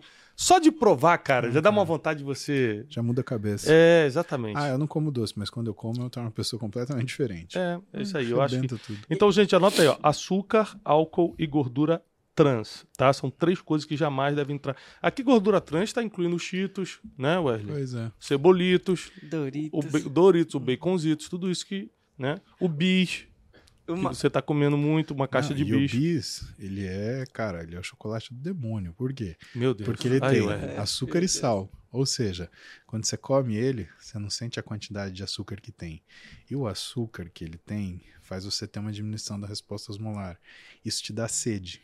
Só que quando você tá com fome, para você sede é fome. Aí você come mais um. Por isso que você come uma caixa de bis inteira e depois você quer o quê? Água, água, água, ah. água. E aí o que, que você quer depois? Mais uma caixa de bis. Entendi. Por isso que tem pessoas nessa sala que eu não vou dar nomes que comem duas caixas de bis vendo filme. Cara, aí depois fala, tô barrigudinho, não sei o que que é. Duas é pouco, cara. É. Você vai falar duas? Ah, é de sacanagem. Tá de sacanagem comigo. Você já teve uma fase que você comeu qualquer coisa? Já, já fez loucura de comer duas caixas de bicho, por exemplo? Já teve o dia da loucura? Cara, sabe. O dia da maldade? Já, já fez o dia da maldade, Wesley? Fim de semana. Fim de né? semana, Sábado, comer assim... pizza. Já comeu ah. uma pizza inteira? Já. Já. Nossa, a época que eu fazia jiu-jitsu, Thiago, a gente às vezes saía do jiu-jitsu morrendo de fome, uhum. cara. E eu juntava grana o mês inteiro pra gente comer essa pizza, né? Treinava na faculdade, né, com o pessoal da, da Lotus. E, meu, a gente ia no Roda Grill, que era self-serve e pizzaria. Qual a cidade? Não, aqui em São Paulo, já, em São na Paulo. Faculdade de Medicina. Ah, tá. Você sai da Escola Paulista, né, na, na Borges Lagoa, tinha no quarteirão do lado tinha um Roda Grill, que era hum. pizzaria e, e, comida por quilo, né? Meu Deus. E aí a gente saía do jiu-jitsu, da atlética, cara, 10 e meia da noite, varado de fome, né? E ia pro Roda comer rodízio de pizza. O que menos comia, comia 22 pedaços. Caramba. Você tem noção que são 22 pedaços de pizza, cara? É umas 4 mil calorias. Não, 4 mil calorias são duas fatias de quatro queijos, bichão. Ah, é? Pô, uma fatia de quatro queijos tem mais ou menos entre ah, mil e duas mil calorias. Ó, agora os caras estão assustados. Não, tá falando sério? Eu tô falando sério pra caralho. Gente, Quatro queijos é o meu preferido. Não, meu, meu também. Meu Deus do céu. É por isso que as coisas não estão é... andando na minha vida, Wesley. Não, aí esses dias eu tava... Eu fiz esteira, né? Esteira inclinada. Pra vocês verem, né? Uma hora deu 700 calorias. Eu, ah, cê é louco, eu tô muito magro. Mas aí. Ai, ai, você ganha Aí uma, uma fatia, é uma, é uma fatia. Agora, outra pergunta aqui de saúde. Carne vermelha, pode, não pode? Cara, tá sendo um monte de estudo dizendo que isso é baixo rendimento. Que tá... Na verdade, que a gente tem, tá tendo uma forçação de baixa, de barra pro plant-based, hum. tá?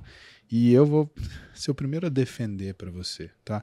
Vegetarianismo acompanhado por nutricionista é mais saudável. Uhum. Isso é fato científico, tá bom? Agora, ele te traz performance? Aí já é outro papo. Não. Uhum. Tá? Então, uma coisa é ser saudável, outra coisa é te trazer performance. Tá, mas o que quer dizer isso? Quer dizer que para eu ter performance eu tenho que ter uma saúde pior? Não. Quer dizer que para ter performance você aceita um volume calórico maior. Exemplo: gasolina de avião, extremamente energético, né? O que, que você acha que pôr no seu carro e ligar o seu carro? Vai explodir o motor. Por quê? Porque não é para aquilo, tá? Então, quando você vai para uma alimentação de performance, você precisa disso. Vamos falar refrigerante. Por que, que eu não falei refrigerante aí? Uma razão uhum. muito simples. Atleta maratonista. Ele tá. Aliás, triatleta. Os campeões eles fazem a prova 9 horas e meia, 9 horas e 40. Então imagina que você fez um treino no máximo da sua capacidade de trabalho e você ficou 9 horas e 40 treinando. Cara, você está destruído, né? Sabe qual é o tipo de açúcar que esse cara, que esse atleta, ele consegue absorver mais rápido? Não é esse spec de açúcar, não é esse spec de gel, não é nada disso. É refrigerante, normal. Uhum. Então, até isso tem utilidade, tá? Na performance, você precisa de energia rápido, isso é energia rápida, tá? Mas, por, mas, por exemplo, uh, hoje tem um interesse muito forte em criar esses factoides, né?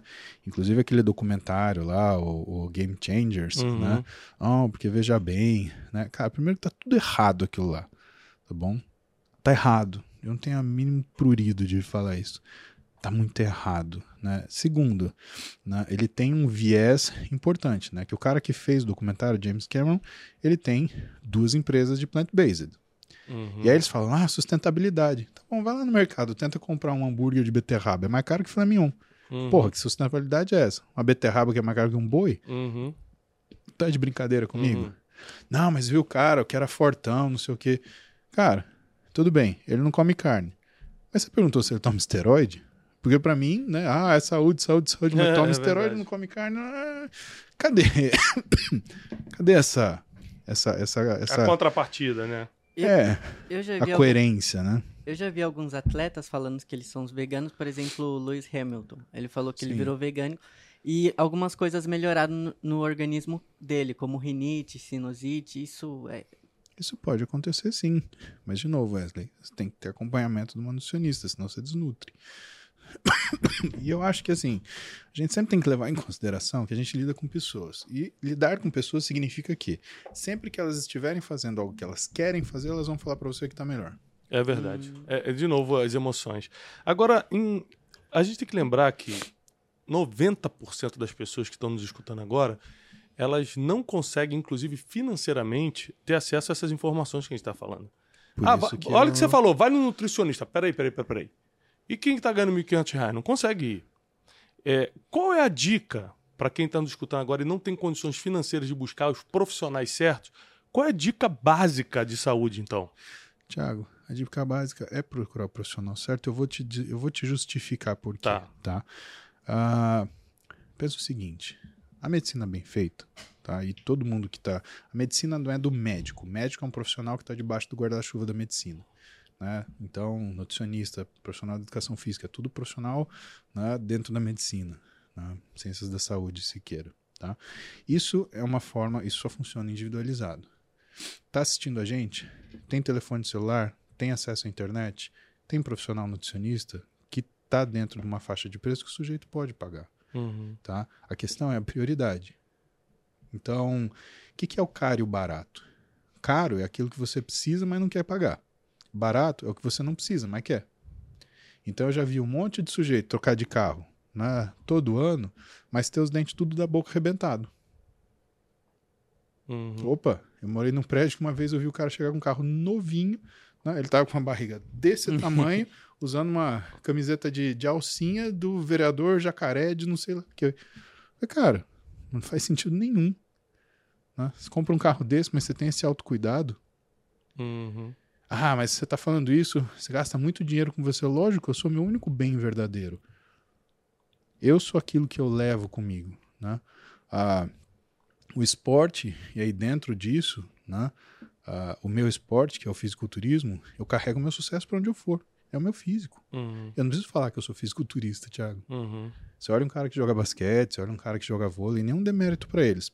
Mas você não sabe você olha no fisiculturista, você sabe para que ele treina. É, você vê que todo mundo sabe que o Wesley treina. É, lógico. Todo mundo fala assim, você, você é o quê? Você, tá, você trabalha lá no Instituto Deste ou você é fisiculturista? Como você tem tempo para essas como é que, coisas? Como é que você tem tempo é. para fazer as duas coisas ao mesmo tempo? As pessoas ficam nessa dúvida. Então eu te falo de conhecimento, por quê? Porque é o que eu te falei. O sujeito tem um PC, o sujeito tem um telefone, o sujeito tem acesso à internet, ele tem condição de pagar um nutricionista. E quando ele passar em um cara bom, que foi recomendado para ele, ele vai entender o valor que isso tem. Aí o cara fica barato. Vamos lá agora. A gente já falou da importância das emoções que controlam tudo, inclusive até o que você quer comer tem muito a ver com isso. A gente já falou de sono, alimentação, importância da musculação, do exercício. Vamos falar de espiritualidade. Hum. Você, como médico, é, bem tecnicamente, pode aqui sempre ser sincero, você acha que a espiritualidade tem alguma importância na vida do ser humano? Como é que você analisa hoje, do, no seu modo de, de enxergar a vida, como é que você enxerga a espiritualidade? Eu acho ela fundamental. Por quê, por exemplo? Bom, primeiro que você tem que entender que o conhecimento ele é de difícil acesso para todos, mas a religião não. E a religião ela é um importante código de conduta. Uhum. Né? É, o que, que eu fico chateado? Né? Eu fico, aliás, eu observo com, com, com desagravo as pessoas que ficam procurando razões científicas na Bíblia. Não, mas é, onde já se viu, eu quero a prova de que Deus inventou, eu quero a prova uhum. de Deus. Cara, isso não faz o menor sentido. Né? A uhum. Bíblia não é fonte de ciência. Uhum. Assim como a ciência não é fonte de comportamento. Uhum. Vamos dar um exemplo. Ah, eu vi um trabalho lá feito com um ratinho que comeram tantas quilocalorias por dia por quilograma de peso corporal, e aí aconteceu isso. Você vai pegar o seu paciente, você vai fazer igual a cobaia do trabalho do Zé Ruela lá. Uhum. Cara, não faça isso, uhum. pelo amor de uhum. Deus. Então, assim, eu acredito que a religião, e dentro da religião a espiritualidade, ela traga uma noção de conduta para aquilo que o conhecimento não consegue alcançar para a maioria das pessoas. E quando esse conhecimento, quando essa iluminação e essa sabedoria atingida, o sujeito ele possa explicar. Vamos dar um exemplo. Claro. Tá? Uh, a gente tem uma, um mito, uh, um mito grego que era do manto da invisibilidade. Então, uma joia que ninguém podia comprar, ninguém podia pagar, ela não estava à venda e ela é de preço inestimável. Ela é colocada num pedestal e é colocada à sua frente. E você está admirando essa joia. E de repente vem uma pessoa e te entrega um manto da invisibilidade e fala assim: quando você usa esse manto, ninguém vê você. Aí ele pergunta para você: e aí, você pegaria a joia? O que, que são valores? Né? Você abre a Bíblia, o que, que você olha? Né? Não roubarás. Tá? Isso é um código de conduta. O que, que é a elaboração do pensamento da honestidade? Pô, ninguém vê, mas eu vejo. Então hum. o problema não é se alguém vê. O problema é se você está vendo, você está sendo desonesto. E isso demanda de uma elaboração que vem de amadurecimento, vem de experiência. Então a religião, ela faz parte, é quase como se fosse parte da educação humana, é a espiritualidade dentro da religião e a forma que você percebe essas coisas. de certa forma, a espiritualidade, ela consegue te trazer uh, uma série de sensações na sua, na sua vida. Acalento, quando você está angustiado. Uhum. Você não precisa explicar tudo. Calma. Tem coisas que você não sabe explicar. Né? É... Tem gente que fala, pô, você fez medicina e você acredita em Deus. Cara, eu fiz medicina, eu acredito mais ainda que existe né, um Deus. Tá? Talvez ele não siga uma religião. Talvez ele não seja. Aliás, se você olhar para todas as religiões, todas têm pontos de confluência. Todas. Não é à toa que elas competem. Se uhum. elas fossem completamente diferentes, ninguém estava competindo, não tinha Guerra Santa. Ué, uhum. não tem ponto de confluência, né?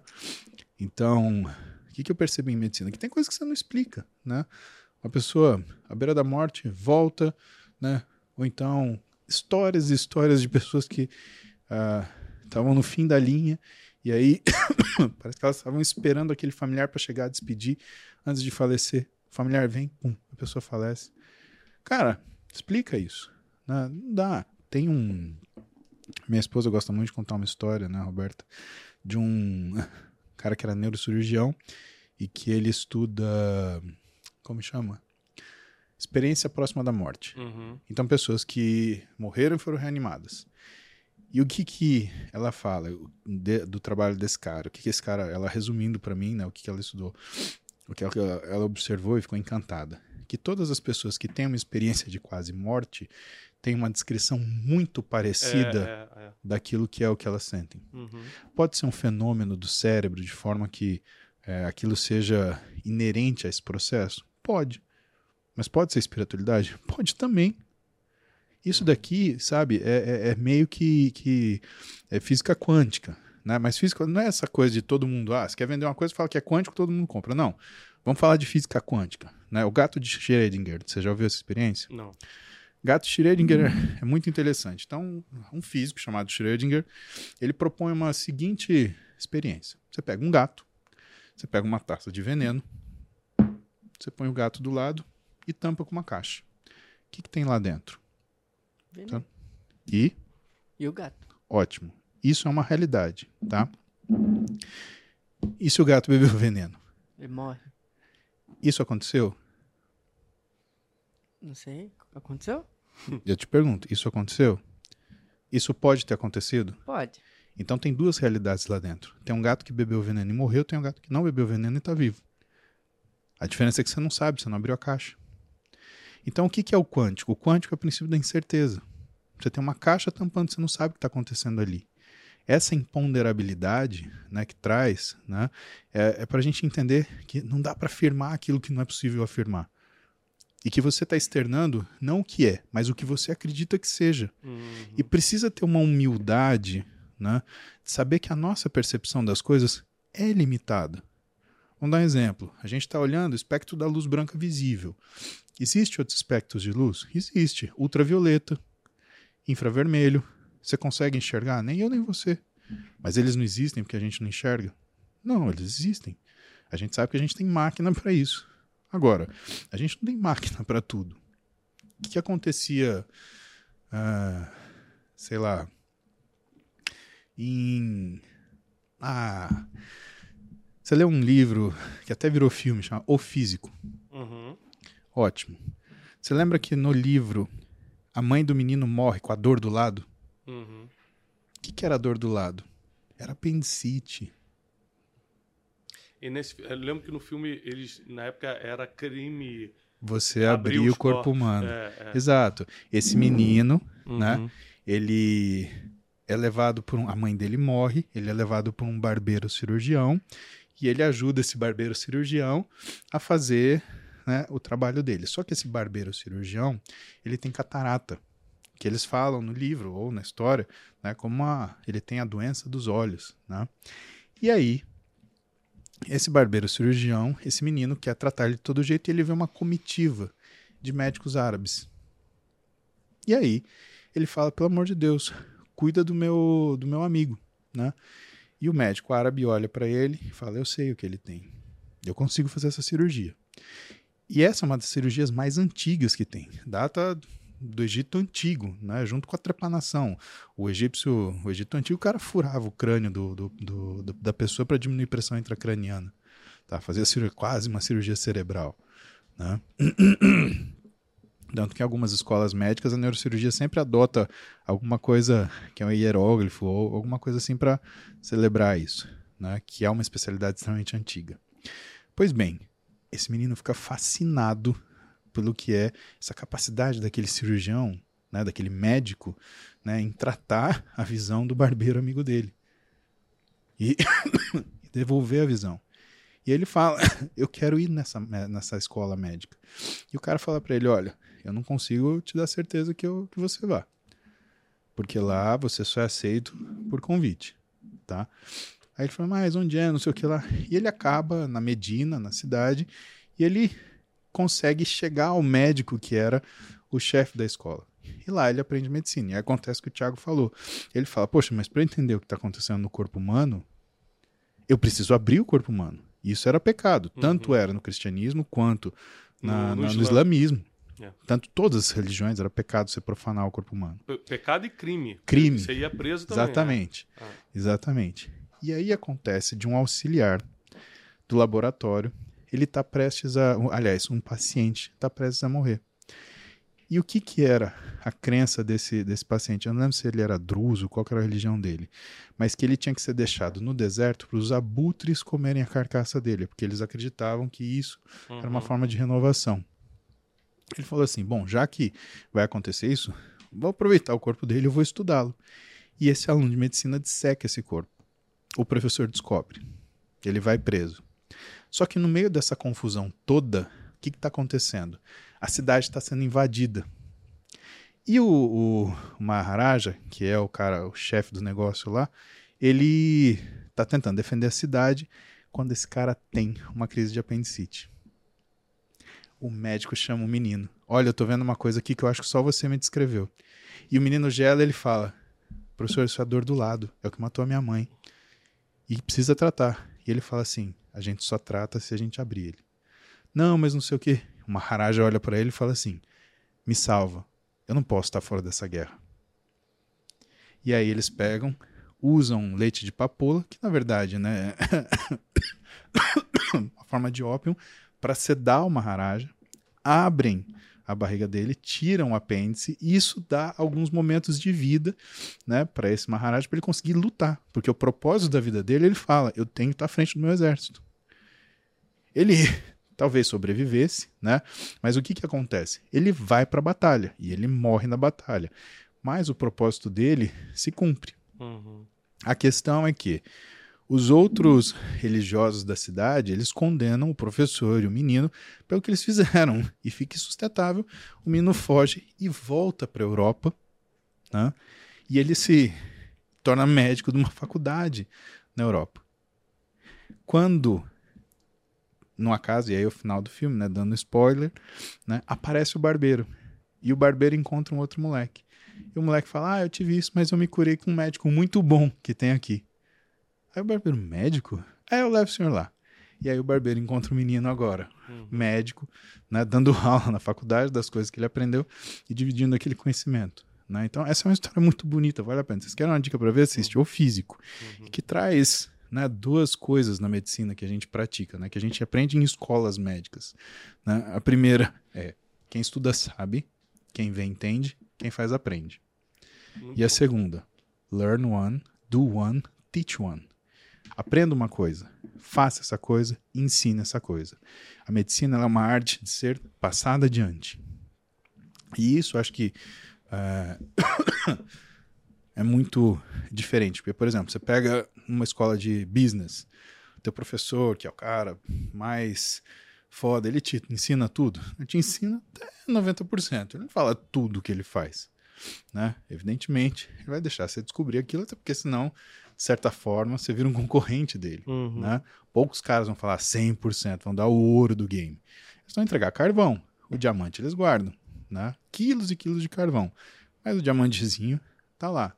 A medicina isso não, não acontece, né? Pelo menos não aqui eu aprendi, né? Os meus professores, os meus ah, superiores hierárquicos, né? Por quê? Porque ah, quando você está no internato, você é quinto ano, o sexto ano te assiste. Quando você está no sexto ano, o residente de primeiro ano te assiste. Quando você é residente de primeiro ano, o residente de segundo ano te assiste. O chefe de plantão te assiste. Quando você está no segundo ano de residência, o R3 te assiste, o chefe de plantão te assiste. Então, a medicina ela tem essa questão da transição do conhecimento. Uhum. Né? E isso é uma coisa que, para mim, pelo menos na carreira que eu escolhi, é apaixonante. Né? E aí, completando aqui corpo, alma e espírito, né? O corpo é, não tem jeito, você tem que dormir bem, tem que se alimentar bem, tem que treinar, fazer exercício físico. Alma são suas emoções e o espírito, essa conexão com algo maior, você realmente é ter fé, ter esperança. É, é pra gente que perde pessoas, né, próximas, Sim. como perdi minha mãe no passado, essas coisas. Sem, sem essa esperança que a espiritualidade traz, é, a vida fica muito mais difícil, né? Fica muito uhum. mais complexa. Agora, é, tem um versículo bíblico que eu gosto muito em Provérbios que diz o seguinte: que o coração em paz dá vida ao corpo, hum. mas a inveja apodrece até os ossos. Hum. Olha o que Salomão fala. Que um coração em paz, ou seja, não tem nada contra ninguém, perdoei, deixa pra lá e tal. Isso dá vida ao corpo. Porque existe, você como médico, por exemplo, uma pessoa de, tá tão perturbada emocionalmente que ela psicossomatiza e aquilo vira uma doença de verdade, como um câncer, por exemplo. Você isso já viu é... registros então, dessas coisas? O que, que, você acha sobre isso? Não, mas isso é uma. Isso é um, um comentário comum, né, Tiago? Agora, veja, cada um só dá o que tem. Uhum. Isso quer dizer que uma pessoa que tem coisas boas, elas oferece coisas boas, ponto final. Uhum. Agora, a pessoa que tem coisa ruim, você espera que ela te entregue alguma coisa boa? Não, não vai. Uhum. Né? Inclusive, ela vai se colocar em situações onde ela gera situações ruins. Né? Uhum. E quando você fala isso de rotina de vida, né, o que, que acontece? O que, que a gente sabe em relação à inflamação? Uma pessoa uh, que tem uh, uma amargura não é uma pessoa que se cuida, né, que vive numa uhum. situação não não saudável e dessa forma ela fica suscetível, né? Ela tem uma janela de entrada de determinadas doenças. O câncer pode ser uma delas. Uhum. Né? Uma agora para a gente fechar, né? nosso tempo estourou infelizmente. É, eu tenho um projeto chamado Método Destiny que aliás eu quero te convidar para um dia, não só hum. assistir como também dar uma aula para gente. Então, o método Destiny é uma formação em princípios milenares. Qual é o objetivo disso? É, eu ensino 12 princípios bíblicos, ou seja, sabedoria milenar, que todas as ciências concordam. Que legal. Então, por exemplo, eu levo os maiores empreendedores do Brasil, os maiores do Brasil. Pega aí a lista Forbes, eu levo lá, faço uma entrevista com eles. Tudo bem, tudo. É, você contrata por religião? O cara, não. Então, não importa a minha religião, você vai me contratar. O cara, hum. correto. Beleza. Se eu sou mentiroso, você me contrata? Para ser da sua diretoria? Ele, não. Se eu sou um cara que tenho duas famílias, você sabe que eu sou casado, mas também tenho uma amante aqui, tô tendo um filho com ela escondido e tal. Cara, não, também não te contrato. É o princípio da máfia italiana, né? Se você... Se você traz sua mulher, você não é confiável por ninguém. Para ninguém. Depois eu vou te contar uma história boa do jude... que aconteceu comigo de judeu também lá em Israel, que ele falou isso. Um cara, já te adiantando a história, estava numa mesa de negociação, ia fechar um negócio ah, em Tel Aviv, e o, eram com alguns empresários, dois judeus e três brasileiros. Eu estava com os dois brasileiros, não os conhecia, conheci no dia da, do fechamento. Uhum. Cara, tava tudo certo, contrato na mão. Um cara falou assim, um brasileiro, e aí, perguntou pro judeu, onde é que fica as menininhas aqui em Israel? O cara, como assim? Aí ele, pô, as menininhas. O cara falou assim, mas você não é casado? Ele falou, sou lá no Brasil. Aí o judeu, ah, tá bom. É, com licença, você pediu pra ir no banheiro. Quando ele pediu pra ir no banheiro, meu espírito pesou. Eu falei, cara, ruim. Vai Deu dar ruim. ruim.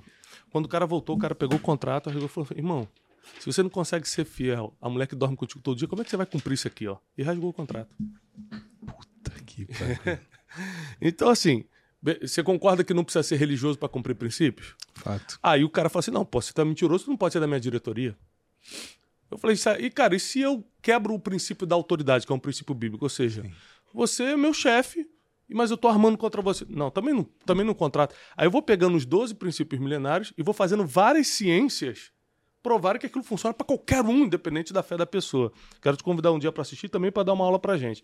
É, e está chegando o método 10, não é isso? É, é isso aí. É que no dia? Dia 23 um, um dois, dois, e três. Ué, ele não acerta uma, gente. 22 e... Eu quero dar uma oportunidade um, para ele. 3, mas... gente. 21, 22, 23 de julho vai ser presencial. Mil alunos aqui em Alphaville, São Paulo. Quero agradecer, doutor Paulo Musi.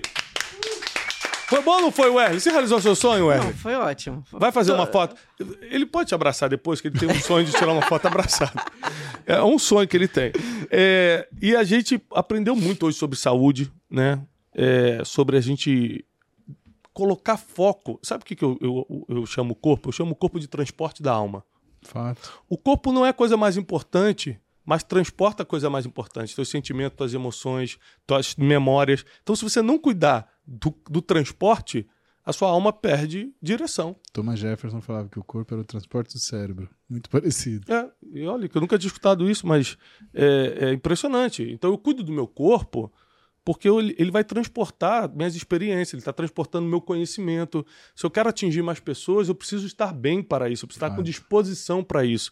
Então, por exemplo, hoje eu acordei seis e meia da manhã, hoje eu não treinei ainda, acordei seis e meia da manhã, fiquei três horas em meditação, porque não é o tempo que eu fico normalmente, mas hoje eu tive, eu tive uma inspiração diferente e fui gravar pregação. Quantas pregações eu gravei hoje? Três. Três pregações. A gente reúne toda sexta-feira de manhã pessoas para assistir e eu, e eu dou um estudo bíblico. Fiz três hoje.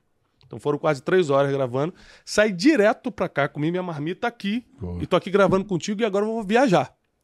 Agora eu vou viajar. Então, é isso tudo em poucas horas. Isso só é possível por causa desse novo estilo de vida que eu tô levando, colocando foco na saúde. Senão agora, irmão, eu já estava destruído.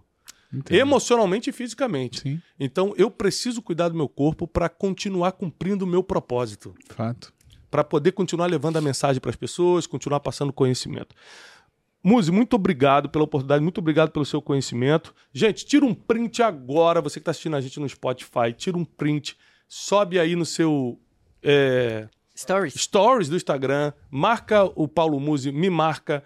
É, mais o que o Wesley, pega o link, manda nos grupos de WhatsApp, Telegram, distribui o Brunecast de hoje para todo mundo, porque tá muito especial, tá bom?